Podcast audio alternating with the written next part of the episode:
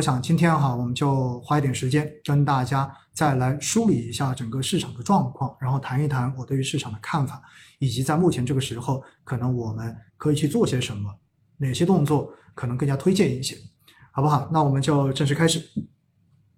首先哈，今天的整个市场的走势，相当于我们先做个收评哈。那今天整个市场的走势并不算非常的好，因为全天下来呢，上证指数是下跌了百分之零点一六，收于三千四百四十一点二八点，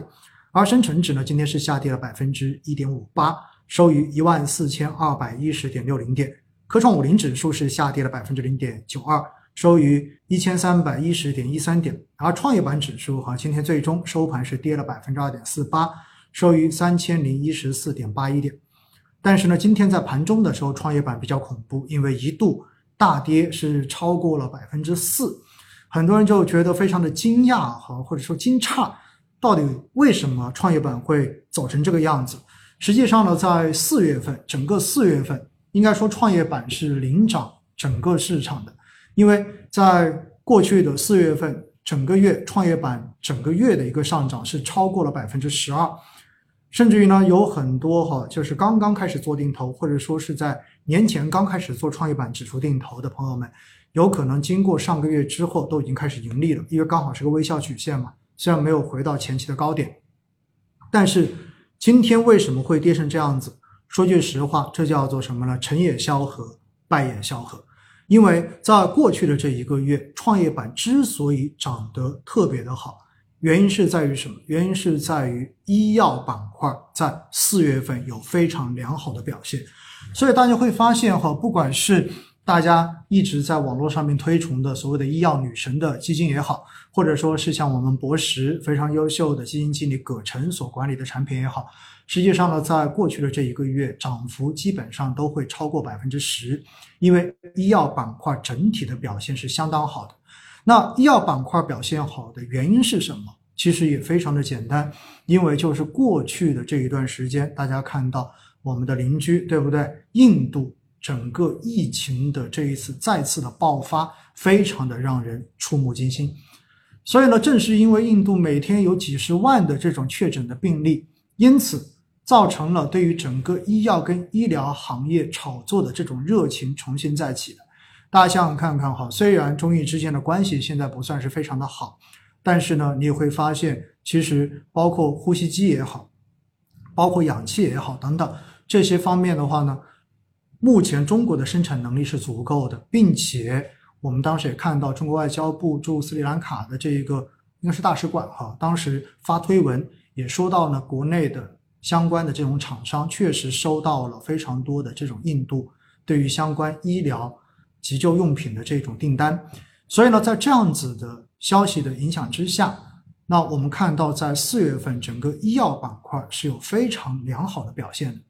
那医药板块呢，在整个创业板中间哈，大家一定要知道这样的一个事实：医药板块目前是创业板指数的第一大权重行业，在创业板指数中间，医药行业的这一个占比超过了百分之三十，所以医药好。创业板的表现肯定就好，而医药如果表现不好，创业板整体的表现肯定不好。所以今天为什么创业板会跌这么多？其原因就是因为整个医药板块今天几乎是崩掉了。那为什么会崩掉呢？大家都知道有一个最重要的原因，那就是美国在昨天，然后拜登政府呢对外表示，有可能将会要放弃掉对于新冠疫苗的知识产权。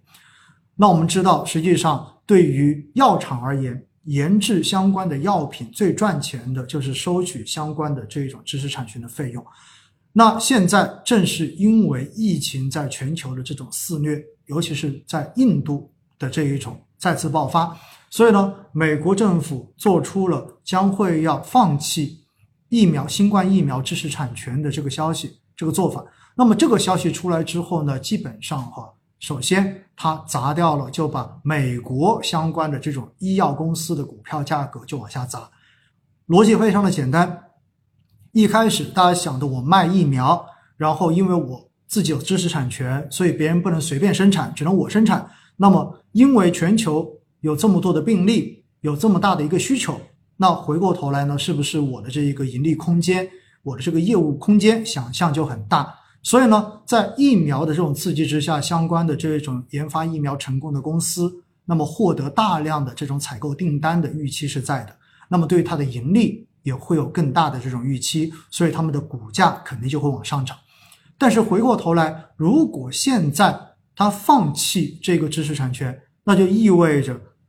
全球所有的这种医药厂商，只要有制造能力的，你都可以去生产，就有点像之前印度的这种仿制药一样，都可以去按照你的配方进行生产。那么这就意味着直接把这些医药公司的利润跟订单给瓜分掉了。所以这对于相关疫苗企业的这个股价会形成一个直接的打压。那回过头来，国内的医药股也是一样，既然你美国做了放弃，那国内的相关公司未来会不会跟进？是不是大家以后都会往这条路走？大家想想看哈，有人说，那美国说放弃，我国没有说放弃啊，那为什么我们的医药也崩呢？很简单，如果我们没有放弃，但是美国那边的放弃了，放弃了之后，就意味着更多的厂商都可以免费的去获取相关的配方来进行生产。那生产之后的话，大家觉得不放弃的那一些，它未来的疫苗还能卖出好的价格吗？所以在这样的情况之下，我就要告诉大家哈，这就是只要那边开始动，全球跟疫苗相关的这些企业未来的盈利跟订单都会受到影响，尤其是影响到了市场的预期。所以这就是今天整个医药板块往下出现大跌，尤其是疫苗股出现大跌的。直接影响原因，那在整个医药板块的这种下跌带动之下，创业板呢今天也有比较大的跌幅，这就是今天整个市场异动的一个最根本的逻辑，就在于这里，就是这个消息。那有很多人说，那如果没有这个消息，是不是意味着医药会继续好呢？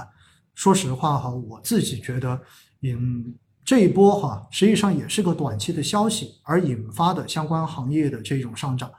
我记得在去年。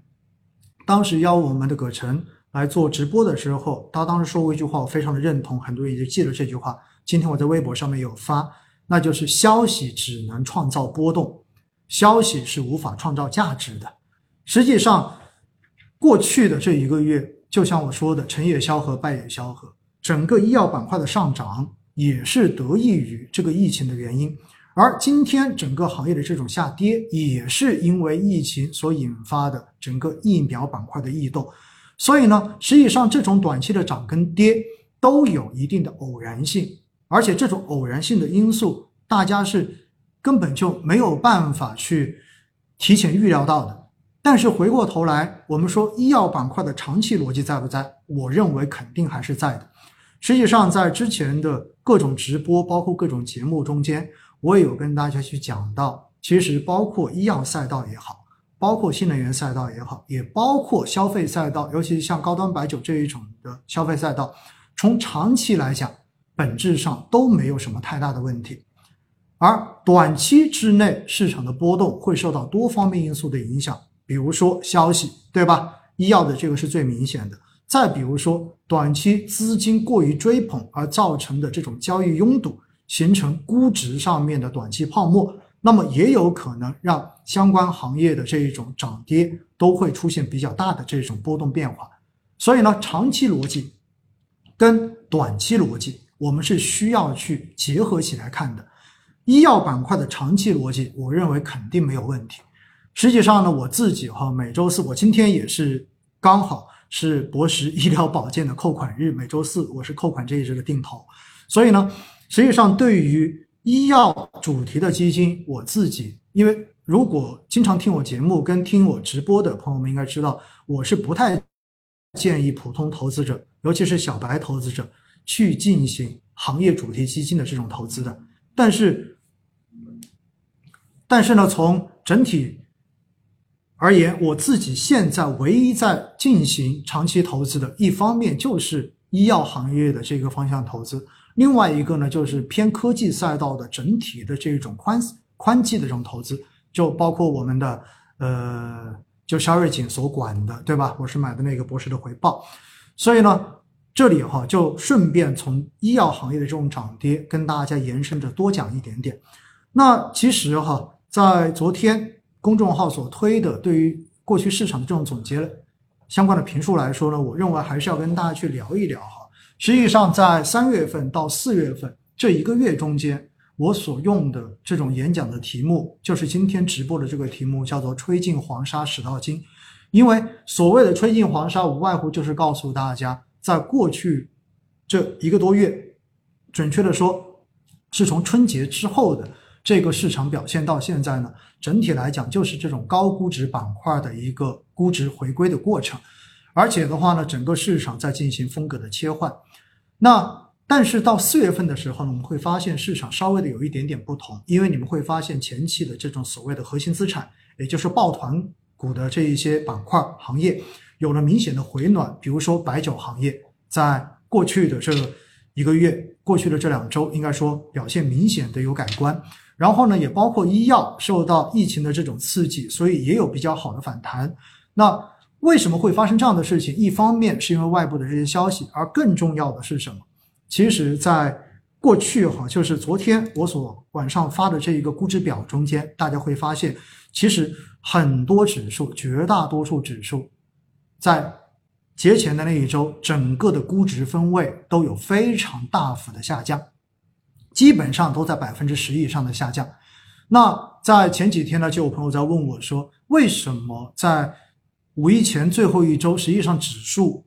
基本上都还在涨，或者说只微跌一点点？为什么四月三十号的这个估值居然会下跌这么多？其根本的逻辑在于什么？在于因为在四月底的时候。基本上去年的年报以及今年的一季报，上市公司的这一些报告都已经出的差不多了，除非那些难产的，对不对？基本上都出了。而更重要的是呢，整个中国经济表现是非常出色的，而且上市公司在一季度的盈利状况相比去年全年有了更加明显的提升。那我们知道呢，说到估值数据的时候，如果我们看 P/E 的估值，它的公式是什么？是每股的股价去除以每股的盈利。而如果我们看的是市净率的这一个估值，那么是每股的股价去除以每股的净资产。所以，一方面，如果估值要往下降，股价往下跌肯定是能够降的，对不对？这就是在过年之后这一个半月所发生的事情。所以，我们看到有很多高估值的板块出现了连续大幅的这种下跌。但是回过头来呢，我们也可以看到，在股价没有怎么下跌的时候，只要你的每股盈利以及你的每股净资产这个数据在往上涨，就意味着公式中间的分母在变得更大一些。而分母一旦变得更大，那实际上呢，哪怕你的股价不往下掉了，甚至于往上涨。但是你的估值仍然会往下降，这就是在四月份陆续发生的事情。相关的数据我再给大家稍微的讲一讲哈，大家心里有个数。如果你们想要这个文本的数据呢，在昨天我的公众号上面的文章其实是有列出来的，还是跟大家念一念哈，让大家心里面有一个底。那么首先的话呢，相较于二零二零年的年报，截至今年的一季度 A 股。和非金融的 A 股，也就是前面是所有的 A 股，包括金融，后面是非金融的 A 股，那么净利润的同比分别上升了百分之五十三点三二和百分之一百七十点八二。所以大家可以看到，如果把金融算进去，整个 A 股的净利润是同比上升了百分之五十三点三二的，这个值已经非常好看了。但是如果把金融去掉，非金融的 A 股。净利润居然同比上升了百分之一百七十点八二，当然这一方面是有什么样的问题呢？是因为去年我们一季度受到疫情的影响，所以相关的经济数据也包括上市公司的盈利都非常的差，因此同比数据非常的靓丽，这是非常明显的一点，涨幅分别提升了百分之五提升了五十二个百分点和一百六十七个百分点。所以这是从同比数据来看，而更重要的是什么呢？所有的板块的盈利同比都持续上升。那我们可以看到，哈，今年一季度主板的净利润同比是上升了百分之五十一，创业板的净利润同比是上升了百分之一百二十二，而科创板净利润的同比是上升了百分之一百五十八。所以呢，一季度的这个表现是不错。而更重要的是，我们要看什么呢？大家可能会觉得这同比意味着去年一季度比较差，说明不了什么问题。但是下一个数据非常能够说明问题。为什么？因为相比二零二零年的年报，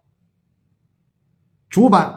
一季度的季报是涨增长了。我们看到哈，整个整体是增长了五十个百分点，而创业板是增长了八十四个百分点。科创板更是增长了一百三十四个百分点，所以我想告诉大家的就是，今年的一季度我们的经济是相当不错的，经济非常的稳健，而上市公司的盈利有了非常明显的提升，所以这就造成了在前期一个半月本身股价下跌之下，估值有所回归之后，然后随着净利润的提升，估值进一步的得到了消化。所以整个市场在四月份有了明显企稳的这种迹象，而且呢，从相关的这一种金额，就是包括北向资金的这种流向也好，包括成交也好，实际上相关的数据都有明显的回暖。因为看北向资金哈，已经连续三个星期，也就是过过节前四月份的最后的三周，北向资金都在净流入。而且流入的金额每周都超过了一百亿，这一个值相比前面，相比过年之后的那一个月是好太多了。而且呢，整个两市的成交量也基本上相比六千多亿、七千亿上了一个台阶。包括今天哈，我看到今天两市的一个成交量合计都有八千七百五十四点九亿，而且今天的北向资金仍然有一点八四的一个净流入，一点八四亿的净流入。所以，整个市场的情绪随着估值的这一种下调，随着股价的下调，也随着一季报的相关盈利数据出来之后比较的让人满意，因此的话呢，整个市场情绪有明显的改善。这就是为什么我会在昨天的这一个呃对于市场回顾中间，我说也许未来相对而言，我们对于市场的话呢，可以不那么悲观了。原因就在于这里。那为什么不那么悲观？还有很重要的一点在于是什么呢？大家有看到政治局在过去这几天有开会，而对于经济相关的表述，大家可以看到明显的这一个画风开始有一点点的转变。因为实际上呢，在今年的过年前后，大家可以看到哈，就是高层对于市场的看法一直强调的是有泡沫，而且的话呢，提示外部有风险。所以的话呢，各种说法都是说我们要注意控制风险，避免市场过热，而且要提前为未来的风险做好准备。但是呢，在刚刚结束的这个政治局的会议所发出来的相关的消息，我们可以看到，对于经济的看法是认为已经比较的平稳，但是并不均衡，并且对于相关的这一种未来的经济政策跟货币政策的表述方面。没有再去提控制杠杆率这个话题，而更重要的是强调要强调在全球各个经济主体的这种放水跟相关的这种扩张政策的时候，我们应该要保持一定的定力，而且保持政策的稳定性。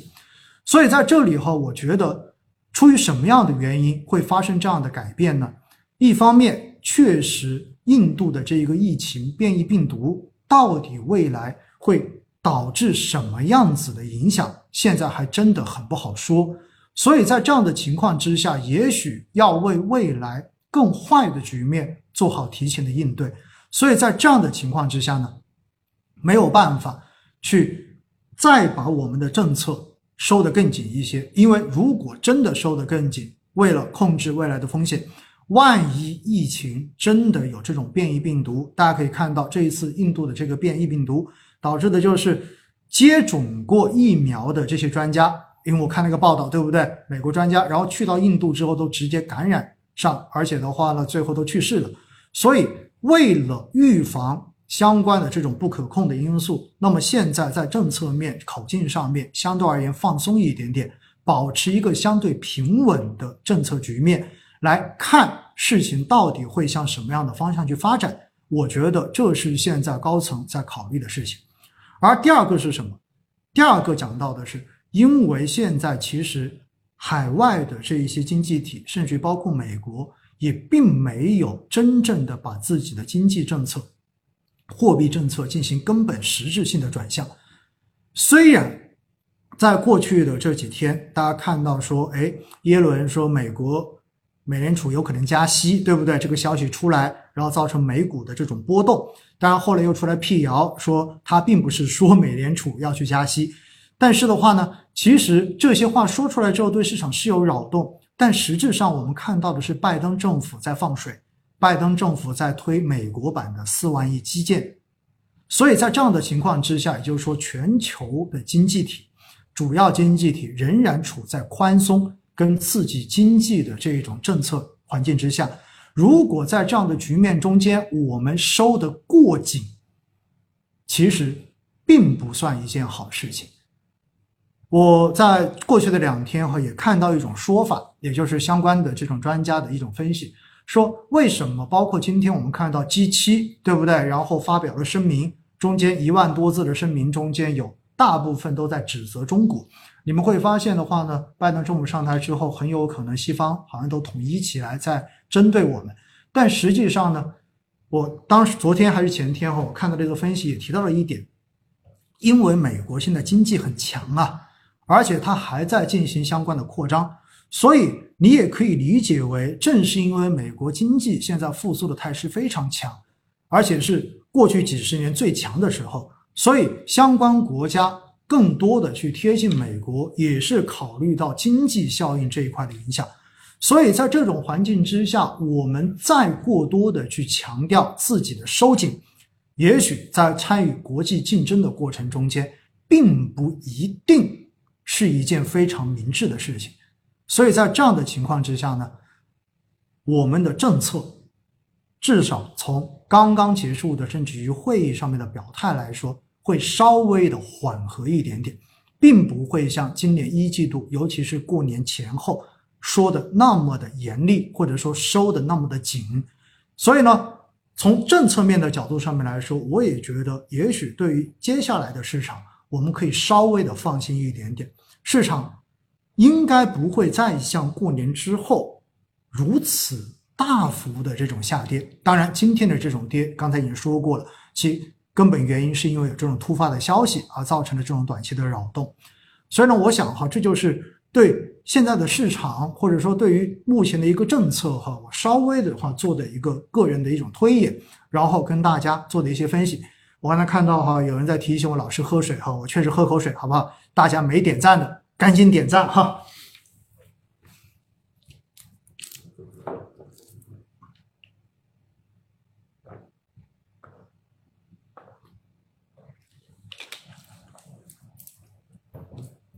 实际上呢，我也要告诉大家，其实对于市场来说，我们有理由更乐观的一些消息哈。首先，第一点的话，我们知道，当市场刚开始调整的时候，大部分人都是不死心的，所以这个时候呢，大部分人考虑的都是一跌我就要补仓，对不对？然后越跌越补，大家会觉得，哎，市场很快就会要涨上去。但是呢，当市场调整过一段时间之后，也许你看到的结果就不一样了。慢慢的，大家都开始没有什么信心了。所以呢，在这里的最佳反向指标就是新基金的一个发行数据。那么这一点的话呢，我们可以看到，从二零二零年哈，我们只看过去的这这一年多时间，到现在为止呢，基本上哈，在四月份，全市场的新基金发行的数量和发行的规模，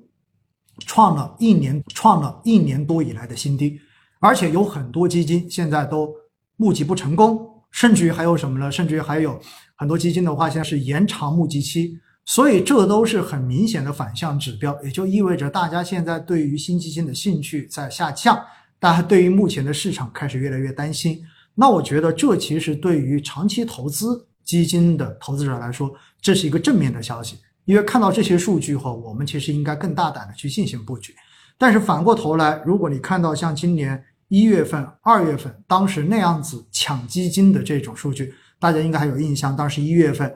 有一只基金一天就募了两千三百多亿，大家还有印象吗？所以那种时候，往往就是短期市场已经到顶，已经到了比较高位的这样子一种体现。所以的话呢，我觉得这也是目前我们可以稍微对市场更加放心一点的一个指标。另外一方面呢，我也想跟大家讲哈，那就是我始终认为，现在高层对于市场的这种看法非常的简单，那就是我要的是慢牛，我要的是一个健康上涨的市场，因为只有通过整个市场健康健康的持续往上涨。这样子才能真正的完成金融支持实体这一个战略的目标，而且我们的注册制落地，前面无数次跟大家强调过，到最后无外乎就是真正的要能够鼓励更多的社会资本投早、投小、投科技，而如果要这样子，就意味着你的整个资本市场，尤其是股票市场要长期繁荣，才能够。让所有的 IPO 都显得那么的成功，而你的 IPO 通过注册制变得更加的简单、更加的透明，同时 IPO 又能够很顺利的在市场上面募到足够多的资金，那么自然才能够吸引更多的社会资本去做风险投资，去做这种科呃做这种创业的投资基金。这样子的话呢，才能够真正的支持到我们的一个经济的整体转型。所以站在这样的角度上面来说，我说了，中国的 A 股长期来讲肯定没有问题，但是短期来讲，大家一定记得，现在高层的态度非常简单，只要市场过热，只要市场有短期要疯的迹象，那么马上就会出台相应的措施来给市场降温。来让市场的参与者变得更加的冷静一些，这是我从去年到现在看得非常清楚的动作。大家应该有印象，去年当时在七月份的时候，也就是六月二十九号到七月十四号那一波，市场用了两周时间从两千八百多点跳涨到三千四百点，很多的人开始高呼牛市来了，担心不买就错过了牛市。结果我们看到的是，在市场涨到三千四百多点的时候，银保监会跟证监会联袂出台相关的措施，来彻查场外配资，来严查银行的资金违规流入资本市场。所以这样的情况，我们就可以看到最后的结果，有很多人觉得非常的不爽，说好不容易涨上来，结果你就拼命的把市场砸下去，现实也确实砸下去了，对不对？而更重要的是，在七月份，为什么要砸？因为在去年七月份，现在回头看数据，我告诉大家，去年七月份单单这一个月，公募基金的新发募集金额就接近八千亿，到了七千九百七十七亿元，这是市场瞬间就要过热的迹象，所以立马就被踩了刹车。而回过头来，后面的那几个月。从七月份一直震荡，震荡到十月份、十一月份，市场情绪越来越差的时候呢，实际上你会发现高层又慢慢的出来稳定大家的信心。然后等到去年十一月份市场开始反弹，十二月、一月，当时的这波反弹有它背后的一个逻辑。那么是因为什么？是因为当时十月份、十一月份的时候，信用债出现了问题，大家还有印象吗？当时的永煤。出现问题之后，导致整个信用债市场一度出现了信用危机。所以在这样的情况之下呢，央行开始宽了一阵子货币，而这个货币一宽松之后，就直接引点燃了去年年底到今年年初的这一波快涨。所以，包括军工也好，包括相关的这些白酒也好，新能源也好，其实在那一波都有比较快的涨幅。而这个涨幅一出来之后，我们看到的结果是什么？看到的结果是基金经理出圈了，看到的结果是微博上面基金七次上了热搜，你看到的结果是基金经理顶流基金经理有了自己的全球粉丝后援团，而且你才看到的结果就是一天新基金募了两千三百多亿，所以今年的一月份，随着市场的上涨，新基金当月的募集金额达到了五千六百六十五亿。而前两个月募集的金额超过了八千亿，所以，同样的，为什么会在一月份，实际上下半月开始，央行就陆陆续续在公开市场操作中间，一直连续的在回笼流动性？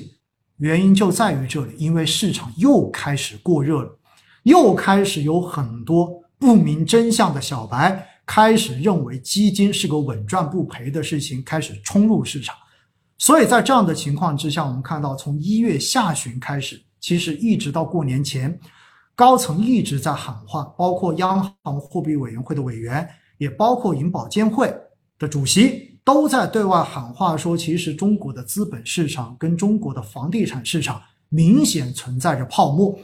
所以未来利息利率有可能会要上涨，并且陆续在市场上面有实质性的这种回笼流动性。紧货币的动作造成当时的短端市场利率有明显的上扬，所以呢，实际上大家如果真的回想一下，一月的下旬到过年前最后一周之前，整个市场早就已经开始震荡了。只不过在那个时候，我们当时看到的是大家都在说抱团股什么时候会崩的问题，但到底什么时候崩，谁都不知道。结果呢，在过年前的最后三天，市场连续上涨，这才又引发了大家的热情。结果呢，在过年期间，美债利率突然之间往上飙升，成成为了压垮高估值行业跟相关个股的最后一根稻草，进而引发了自从春节之后的整个风格的切换跟高估值板块的回调。其实，在这个过程中，我们很明显的看到，仍然像去年七月份一样。就是因为你市场过热，你既然过热，OK，高层就开始敲打，告诉你你不要涨得太疯了，市场是有风险的，提醒所有的人。所以我要告诉大家一点，就是从过去这一年多相关的表态来看，现在其实对于 A 股的一个态度非常的简单，高层就是你慢慢的、健康的往上涨，我需要的是一个健康的慢牛，但是只要你。有疯的迹象，只要你开始让人慢慢的变得疯狂，你让人开始慢慢的忽略风险，让人开始想着要借钱炒股、要卖房炒股的时候，OK，你就等着棒子跟冷水一并下来，然后让你瞬间冷静。而冷静之后呢，等到大家很多小白又觉得哇，这个股市不好玩，对不对？因为高位进来，然后发现又被套住了。慢慢的，他们又开始远离，让大家又开始觉得市场还是有风险的时候，那你又发现市场可能慢慢的又开始往上再走了。我觉得这估计就是以后大概率经常会发生的事情。所以呢，在这样的市场环境之下，哈，我想告诉大家的就是，一方面你自己对于中国的经济将来有没有信心，这是决定你到底要不要做投资的一个前提。我刚才看到哈，就是有朋友在说说，呃，现在我们被围堵，未来还看好吗？如果你对于我们整个国家的将来都觉得没有信心，那你当然不要去做投资，对不对？用以前的话说，我说你就买黄金就好了，因为这个东西是最能保护你的，最能避风险的。但是回过头来，如果你认为你对于整个中国的未来充满信心，那我觉得在这样的一个前提之下。中国的股票类资产，中国的权益投资，一定是现在最值得去做的事情。当然哈，按现在的话说，不能用“最”字，对不对？一定是非常值得大家去进行布局投资的东西。但是短期之内，市场总会有波动，哪怕再好的赛道也会有波动。所以在这样的情况之下呢，我觉得我们还是建议大家哈，保持长期的视角。然后尽量的不要去做短期的择时，比如说你说今天有很多人说，哎，医疗前期觉得涨得不错，发现印度的疫情还在发展，应该还不错。那你谁能知道美国政府突然来了一个打算放弃疫苗的知识产权呢？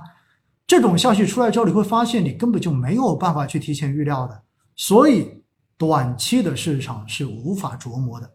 但是呢，我们唯一可以把握的就是，如果有些板块。短期估值过高，到了一个高估的位置，那么我们能够去规避，还是尽量去规避一下。而回过头来，如果你从长期逻辑来讲来讲，你认为这个赛道没有问题，就好像我刚才说的，包括医药啊，包括新能源呐，包括高端白酒啊、消费等等。如果你觉得长期来讲这个逻辑你是认同的，你对这个行业方向是有信仰的，那我觉得也没有问题，你就完全忽略短期就好了。该定投定投，该分批分批。如果你是一次性买的，OK，那你就不要看短期的这种涨涨跌跌，等到过完两三年之后，回头你再去看你的持仓，我觉得也不失为一个好的方法，好不好？所以不要被短期的这种消息跟涨跌干扰了你正常的投资情绪，跟你生跟你的正常生活。如果到了这样子，那我觉得这个事情就得不偿失了，好不好？所以呢，说到底哈，我说吹尽黄沙始到金。现在相比三月份跟四月份，稍微会有一点点不同，因为当时的整个政策面还是偏紧的，但是至少现在因为外部因素的这种变化，所以的话呢，我们现在的政策明显的相比一季度似乎变得和缓了一些，所以这应该可以有效的去改变市场的一个情绪，而另外一块呢，也确实是因为经济数据以及上市公司盈利状况的这种改善。也能够在另一个方面去消化估值，增强大家投资的这种信心。所以这几块加起来之后，我自己是觉得二季度应该会比春节之后的这一个多月的行情会显得更加平稳一些。当然，对于短期的这种市场判断哈，我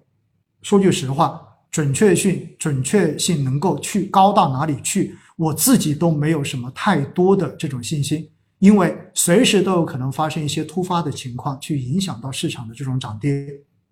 但是站在我自己的这个角度来说，在过去的这两天，我所看到的相关信息，我所看到的相关的这种解读，我所思考的相关的这种逻辑来讲，我都认为大家其实不用对后面的市场过于悲观。但是呢，对于短期的波动，仍然要有足够的心理预期，我觉得就 OK 了。像我自己而言，哈，我经常会强调是什么？我实际上从去年到现在，该定投的一直都没少，每天真正在扣款的，只要是按照我的定投扣款日的这一些基金，金额也没有变过，支数也没有减过，一直都在持续的做着。为什么？因为我不认为短期的这种波动会影响到我对于市场的长期看法。影响到我对于我自己定投的这些产品的根本看法，所以很多人，包括在过去的两天，有朋友在网上问我说：“奥总，我看到您过年前的时候说你的创业板指数定投有百分之七十以上的浮盈，然后现在跌掉百分之三十，跌掉百分之四，跌掉百分之三十，百分之二十，你会不会觉得心痛？”会不会觉得挺难受的？我说我根本就没有，因为我压根就没有打开过我的账户，这是说实话。但是回头一看，我看到四月份创业板指数又往上涨了百分之十啊，那我就知道我定投的这个浮盈肯定又回来很多了呀。因为我在它下跌的过程中间，我又扣了很多款，对不对？所以我就告诉大家，真的，只要你能够坚持长期。只要你能够对自己的这个长期投资是有坚定的信仰跟信心的，那我觉得短期越波动真的就越开心。不说越跌越开心，我觉得越波动反而越开心。毕竟现在我手中还有子弹，当市场调整下来之后，我还是有相关的这种资金可以再布局进去。我并不是说满仓已经全部都压进去了。所以在这样的情况之下，我真的建议大家哈，对长期保持战略上面的乐观，而在短期在战术上面的话呢，我们尽量规避去猜市场的底或者猜市场短期的顶，还是用更加均衡风险的这种方式，你或者选更加均衡的这种产品跟基金，或者说你去选择资产配置的这种方式，用股债搭配来。分散你的短期风险，或者说你就跟我一样，直接用定投的方式都 OK。这样子，只要你选择的方法能够让你去不那么在乎短期的波动，不会因为短期的这种调整而影响到你的心情，影响到你的生活，那我觉得这些做法都是对的。因为我们看的是未来。当然，有很多人说哈，到底未来是谁？到底未来要等多久？对不对？有人说到底是等两年、三年还是四年、五年？说实话，每个人对于这一个的想法都不一样。但是我觉得，我至少不会说仅仅看一年。一年之后，如果市场真的飙起来，达到我的止盈线，该赎回照赎回，对不对？因为我只需要在市场中间拿到我想要的收益。没有人可以把市场的一整条鱼吃完的。而且呢，我非常喜欢哈，在过去的这一段时间。有一个朋友当时回了一句话，说：“真正吃到鱼尾巴的时候，其实鱼刺是最多的。那个时候鱼尾巴没有什么肉，但是刺很多，那一段该舍就舍掉吧。只要能够吃到鱼中间这一段最肥美的，我觉得这就是投资的成功了，好不好？另外呢，我看到有人在问军工板块，军工板块，说实话啊，还是那句话，盈利没有问题，基本面没有问题。”但是如果大家对于相关行业你没有信仰的话，我还是建议大家谨慎对待行业主题基金，好不好？这就是我要跟大家再三强调的一个关键，因为你拿不住，这是最痛苦的事情。哪怕知道它未来会涨，你也完全拿不过，等不到未来的这个时候，这才是最痛苦的，好不好？还有人问新能源板块，刚才您没有听吗？我刚才说了三个确定性的板块，第一，医药，绝对是确定性的，因为人口老龄化，因为大家收入的增加，所以对于生活品质的这种追求提升，所以整个医药行业的未来肯定是长期看好的。第二就是新能源，为什么？因为二零三零年的碳达峰，二零六零年的碳中和，这已经是我们的政策了。并且新能源车的这个发展规划中间，也对于新能源车的一个渗透率有了数字上面的书面上面的规定，这都说明新能源的行业方向也是没有任何问题的。而第三，刚才说到的消费，以高端白酒为代表的这种消费升级板块，这也是没有问题的，因为以国内大循环为主。这一点就决定了未来拉动中国经济，或者说中国经济增长的一个稳定器，一定大头是在消费的。所以站在这一点来讲的话，这三条赛道肯定是没有问题的。但是短期它有可能涨得过快，而出现在估值上面的这一种下修的需要，这就是过去这一个多月所发生的事情。但是。只要这些行业、这些龙头公司，它的盈利能够有稳定的增长，其实从长期来讲，我们都可以忽略短期的波动，好不好？好了，那我想今天哈，对于市场的一个看法呢，大概就跟大家聊这么多，希望能够解答你们的某一些疑惑，好不好？看看大家还有没有什么问题，我们再花几分钟来跟大家解答几个问题，好不好？我一看，本来想半个小时哈，也讲了四十四分钟了。所以啊，果然是口水多过茶。虽然我不是广东人哈，但是有时候我也觉得自己确实是属于这种哈。五 G 不要再问了，这种也是一样的。你如果对于行业没有信仰，我觉得你就不要选，好不好？你选了之后，然后一天到晚都觉得这个行业拖着你很难受，那你就把它卖掉吧，因为它已经影响到你的正常生活跟你的情绪了。那那我们今天就到这里。谢谢你们一路以来的支持，多谢多谢。